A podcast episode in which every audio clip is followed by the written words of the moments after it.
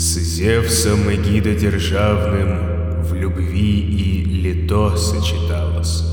Феба она родила с Артемидою стрелолюбивой. Всех эти двое прелестней меж славных потомков Урана.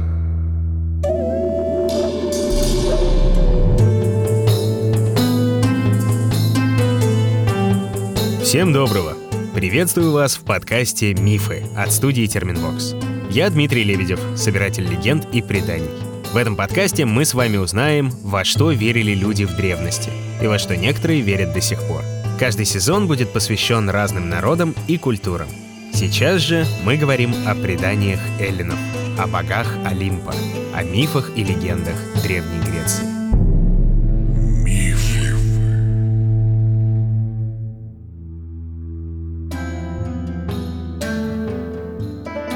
Прошлой главе мы узнали, как единожды был нарушен неизменный ход Солнца по небосводу, и как погиб сын Гелиоса Фаэтон.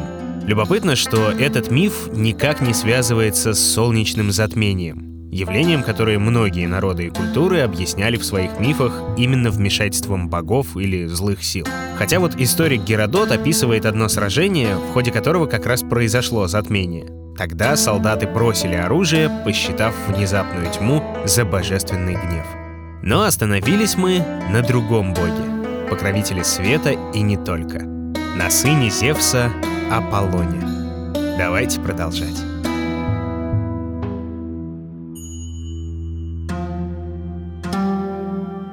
Не только Гелиос, сын Титанов, почитался древними греками за источаемый солнечный свет — ведь одним из самых любимых олимпийцев был другой лучезарный бог — Аполлон. Бог света, за что называют его Феб, сияющий. Бог-прорицатель, исцеляющий болезни и насылающий недуги, очищающий от греха пролитой крови, покровитель поэтов, музыкантов и певцов, предводитель муз — Всегда с ним верный лук и чарующая семиструнная кефара. За несравненное владение этим инструментом его и называют Аполлон Кефарет. Миф говорит, что прельстился сластолюбивый Зевс прекрасной Лето из рода титанов. Ее же римляне будут звать Латоной. Есть некоторые сложности с именем этой возлюбленной Зевса. В древнегреческом оно произносится именно как «лето», и многие переводчики сохраняли вот такое вот ударение. Но в русском языке она часто именуется как «лето». Да, друзья, это вам не скандинавские имена, где ударение всегда на первый слог. Главное запомнить, что она не имеет ничего общего ни с подземной рекой летой, ни с летом красным, которое приходит после весны. Ну а чтобы избежать путаницы и из некоторого уважения к первоисточнику и переводу, мы в этом подкасте будем величать ее именно Лето. Но сначала позарился громовержец на ее сестру, Астерию. Долго преследовал он деву в обличье орла. В страхе пыталась скрыться несчастная. Пугала ее и жестокая настойчивость Зевса, и кара, что неизменно последует от ревнивой жены олимпийца, Геры. В облике перепелки искала она убежища, но все было напрасно. Когда же громовержец почти настиг деву, Астерия бросилась в бушующее море. Тело ее окаменело и превратилось в плавучий остров, который назовут Артигией, что и означает «перепелка». Но Зевс не собирался сдаваться — ведь у прекрасной Астерии оставалась не менее прекрасная сестра, Лето. Хоть она тоже боялась громовержца, а все же овладел он девой, силой и обманом, обернувшись перепелом. И вскоре поняла Титанида, что ждет ребенка. Не заставил себя ждать гнев ревнивицы Геры. Узнав обо всем, изрекла богиня — Нигде на всей земной тверди не будет места для Лето, чтобы родить. В мучениях искала несчастная Титанида приют. Но в каждой местности, на каждом острове и во всяком городе не было ей пристанища. Даже задержаться надолго на одном месте не могла Титанида. Вслед за ней послала Гера чудовищного змея Пифона. И все же не суждено было ли то скитаться вечно. Наконец оказалась она на пустынном скалистом острове, что плавал по морской глади, не прикасаясь к земной тверди. Здесь и было суждено родиться Аполлону и его сестре Артемиде. По поводу места рождения светлого бога у разных мифов есть свои версии. По одной из них плавучий остров был Артигий, вот той самой, в которую превратилась сестра Лито. Этот же остров потом соединится корнями с землей и получит имя Делос. Там и будет воздвигнуто святилище Аполлона. Но в других сочинениях это два разных места. В том числе и потому, что дети Лито, ну, казалось бы, близнецы, родились с разницей в несколько дней. И первой на свет появилась именно Артемида, богиня охоты. Причем довольно быстро выросла и помогла матери родить самого Аполлона.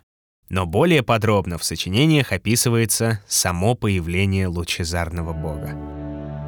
В окружении богинь готовилось измученное лето подарить миру сына.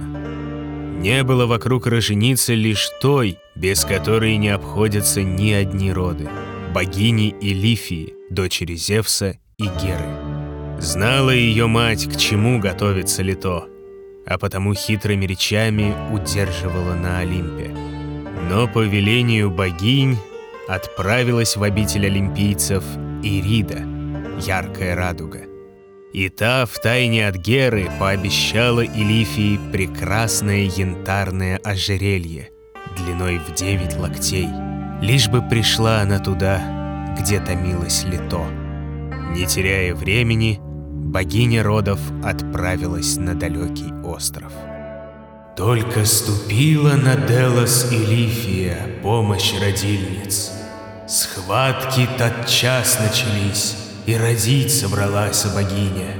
Пальму руками она охватила, колени уперла в мягкий ковер луговой, и под нею земля.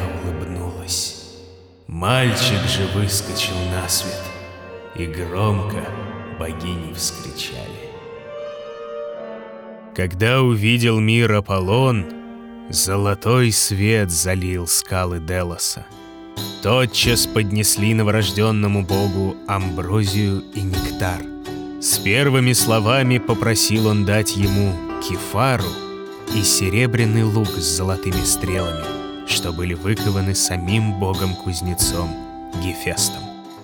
Вознесся высоко над землей светозарный Аполлон, рассеивая тьму, разгоняя мрак. Козлоногий пан, бог пастухов и дикой природы, обучил его искусству прорицания. Тогда узнал сын Лито, что путь его лежит к подножию горы Парнас, где находился Оракул — еще великая проматерь Гея владела им, и от имени божественной земли провозглашали там видение будущего прорицательницы. Мифы говорят, что оракул был обещан Аполлону как подарок, либо же сам светлый бог решил завладеть им. Но сначала жаждал он покончить с чудовищем — Именно там, у горы Парнас, устроил себе логово кошмарный змей Пифон. Громадно было его чешуйчатое тело, бесчисленные кольца обвили гору. И все же стремился Аполлон отомстить за все страдания, что причинил дракон Лето, день и ночь преследуя несчастную. При виде златокудрого бога поднялся могучий Пифон — и в ярости раскрыл свою пасть. Но сверкнул в руках Аполлона серебряный лук, зазвенела тетива, и одна за другой посыпались золотые стрелы на змея. Сотню, если не тысячу выстрелов сделал лучезарный Феб, и, наконец, бездыханный Пифон упал на землю. Ликуя, праздновал победу Аполлон. Недаром ты звался Пифоном, кровожадный змей. Ведь пифо значит гноить, тлеть. Так и суждено тебе гнить в лучах Гелиоса. Я же предрекаю, что на месте твоей сгнившей плоти будет земля пифийская и город, где будет мой оракул. Говорят острословы, будто после победы над змеем отправился Аполлон искать жрецов для своего нового храма. Встретил он в море корабль и обратился к дельфинам, чтобы в таком образе отвести моряков к месту поклонения. Пораженные люди воздвигли там жертвенник, и в честь чудесного дельфина стали называть его Дельфийским. Но правды в этом не больше, чем в простой игре слов. И город Дельфы никак не связан с дельфинами. Но недолг был триумф Аполлона. И уже вскоре после победы над змеем Пифоном ждали его боль и горе утраты. Когда лучезарный бог стоял над сраженным чудовищем, увидел он рядом с собой Эроса, вечно юного бога любви. Со смехом смотрел Аполлон на лук и стрелы в маленьких руках Эроса — ведь ни в какое сравнение не шли они с могучим оружием, сразившим дракона. Но оскорбленный бог любви лишь вынул из колчана две стрелы и взмыл в воздух, замыслив страшную месть за обидные слова. Среди прежних прорицательниц Оракула была нимфа по имени Дафна — Однажды, увидев целомудренную Артемиду, поклялась она не вступать в брак ни с кем. Но именно ей уготовил жестокую участь уязвленный Эрос. Одну стрелу направил он прямо в сердце Аполлона, и тот без памяти полюбил прекрасную нимфу, еще даже не догадываясь об этом. Но другая стрела, что поразила Дафну, не вызвала любви а лишь поселила в ней страх, презрение и отвращение. Дремали чувства в сердцах обоих, пока суровый рок не дал им встретиться. Лишь завидев нимфу, Аполлон замер, плененный ее красотой. Но когда Дафна увидела златокудрого бога, то сразу же бросилась бежать быстрее ветра, словно овца от волка. Смутился лучезарный Феб, но погнался за ней. Напрасно просил он остановиться и дать ему вымолвить хоть слово любви. Напрасно кричал, что бежит нимфа от самого сына Зевса. Но лишь быстрее мчалась вдаль Дафна, пораженная черной стрелой Эроса. Когда же силы стали покидать ее, когда Аполлон уже готов был настигнуть возлюбленную, возопила Дафна к небесам. Если боги слышат ее, пусть лишат ее облика, что несет лишь одно мучение. В тот же миг земля разверзлась, и нимфа стала меняться. Тело ее застыло и онемело. Нежная кожа покрылась жесткой корой. Обращенные к небу руки превратились в ветви, а волосы в листья бессильном горе наблюдал за этим превращением Аполлон. Теперь на месте Дафны зеленело лавровое дерево. И когда понял, что навсегда потерял возлюбленную, повелел лавру всегда оставаться зеленым, не увядая. С тех пор это древо считается священным для Аполлона, а венок из лавровых листьев украшает голову лучезарного бога. Весну и лето Аполлон проводит в Дельфах. Когда же Персифона возвращается с Олимпа к мужу в подземное царство Аида, цветы роняют лепестки, а листва и трава желтеют, то уносится светлый бог в страну гипербореев, вечно цветущий. На своей блестящей колеснице, запряженной белыми лебедями, покидает он свой город, и Дельфы ждут новой весны. Лишь тогда повелитель Оракула возвращается обратно, и великий праздник устраивают дельфийцы. А на высоком Парнасе, ждут Аполлона его верные спутницы, музы, дочери Зевса и Мнемосины, богини памяти. Девять прекрасных муз покровительствуют искусству и дарят вдохновение земным творцам. Тем, кто воспевает подвиги и похождения великих героев в эпических поэмах, улыбается Калиопа. Распаляет сердце тем, кто поет о любви Эрато, а на лирические стихи вдохновляет Эфтерпа. Грустно внимает печальным сюжетом муза трагедии Мельпомена. И весело смеется муза комедии Талия. Дарит плавность движением терпсихора, муза танцев. А внимательность к деталям и уважение к памяти преподносит Клио, муза истории. Все, кто вглядывается в ночное небо и следит за звездами, прославляют Уранию, музу астрономии. И каждый, кто готов воспеть богов священными гимнами, призывает на помощь торжественную полигимнию. А когда посещает Парнас Аполлон и касается струн своей кефары, сливаются девять сестер в стройном хоре, и вся природа внимает их пению. Каждый на Олимпе готов забыть обо всем, когда слушает Аполлона. Все любят его музыку.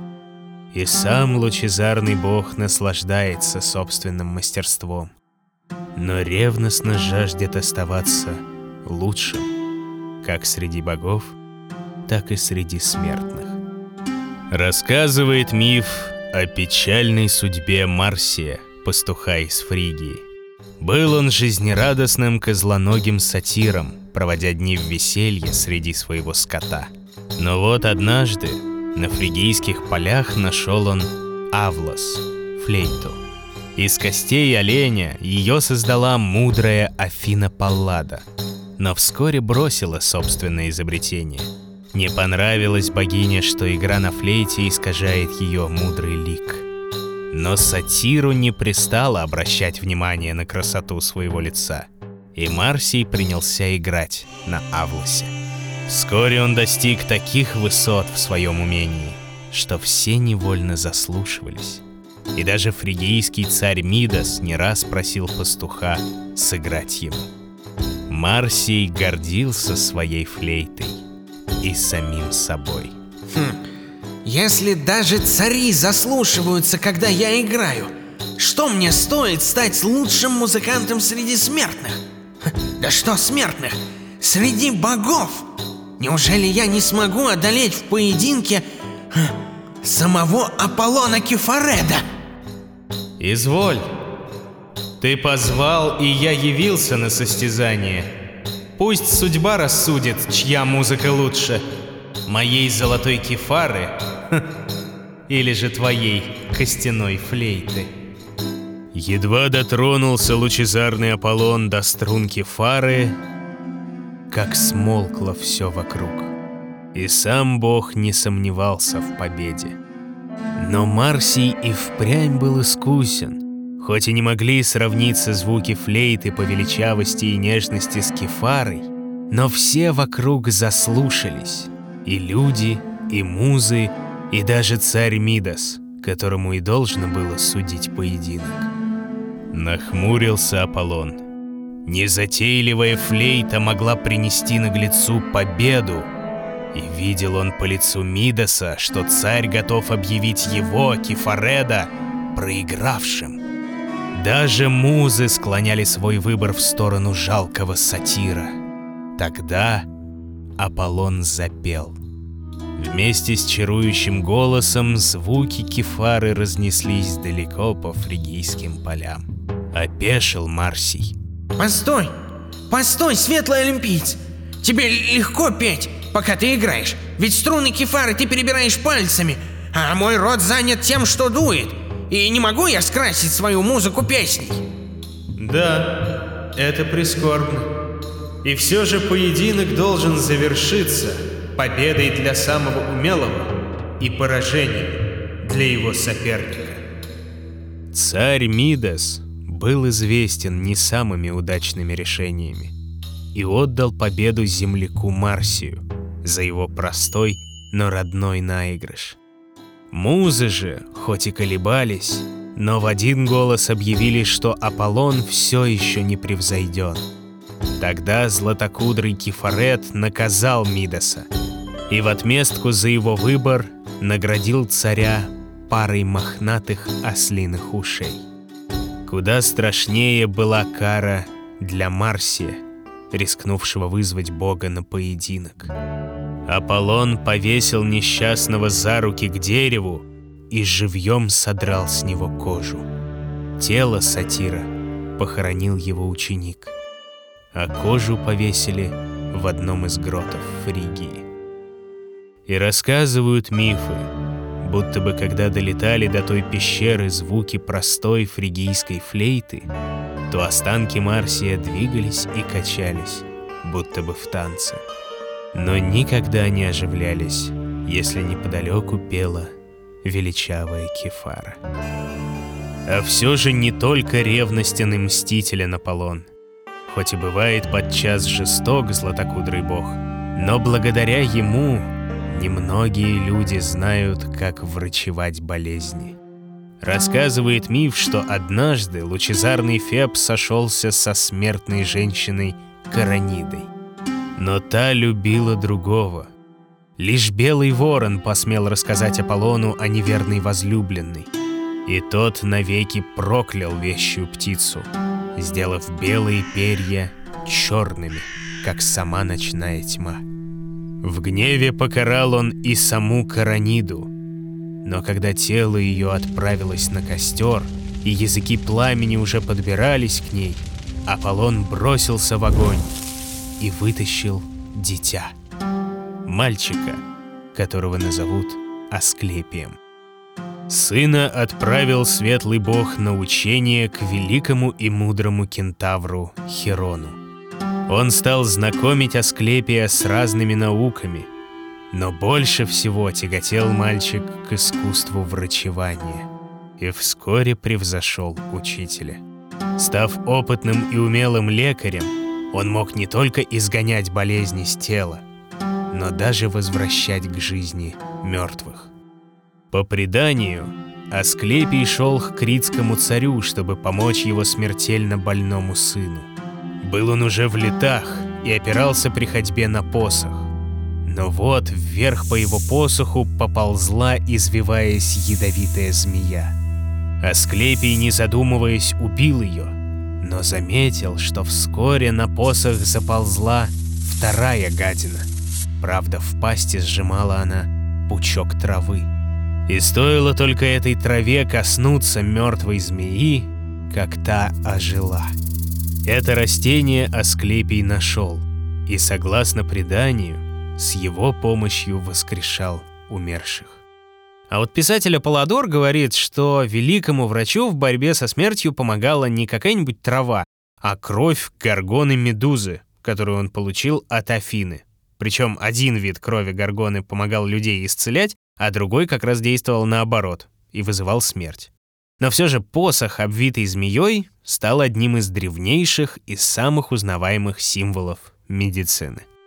И все же не могли смотреть с Олимпа на то, как смертные вмешиваются в законы природы, отбирая у Танатоса его добычу, отсрочивая конец, предреченный Мойрами.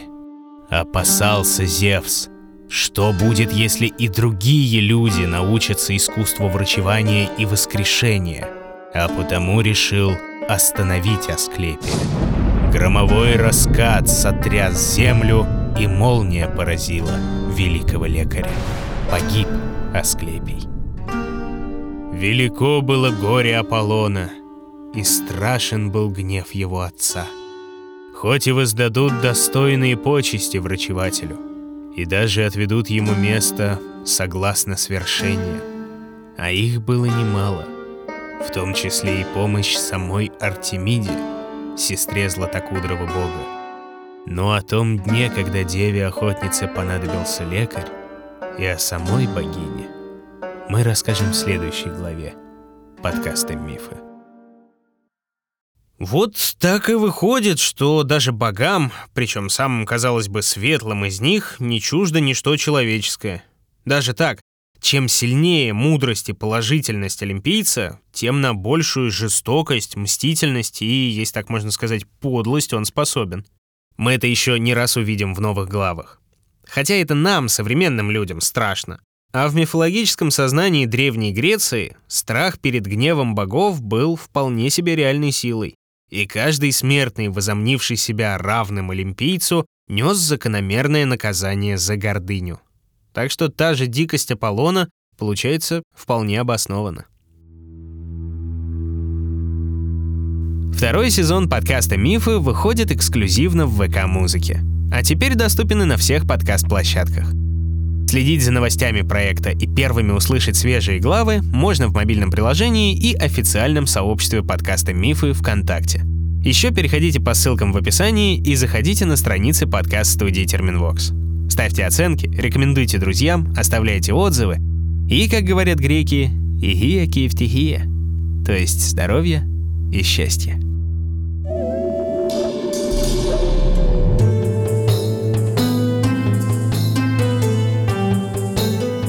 Автор и ведущий Дмитрий Лебедев.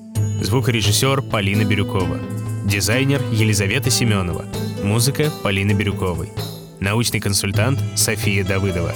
Продюсеры Дмитрий Лебедев и Кристина Крыжановская. В эпизоде использованы цитаты из Теогонии Гесиода и из гомеровского гимна к Делосскому в переводе Викентия Викентьевича Вересаева.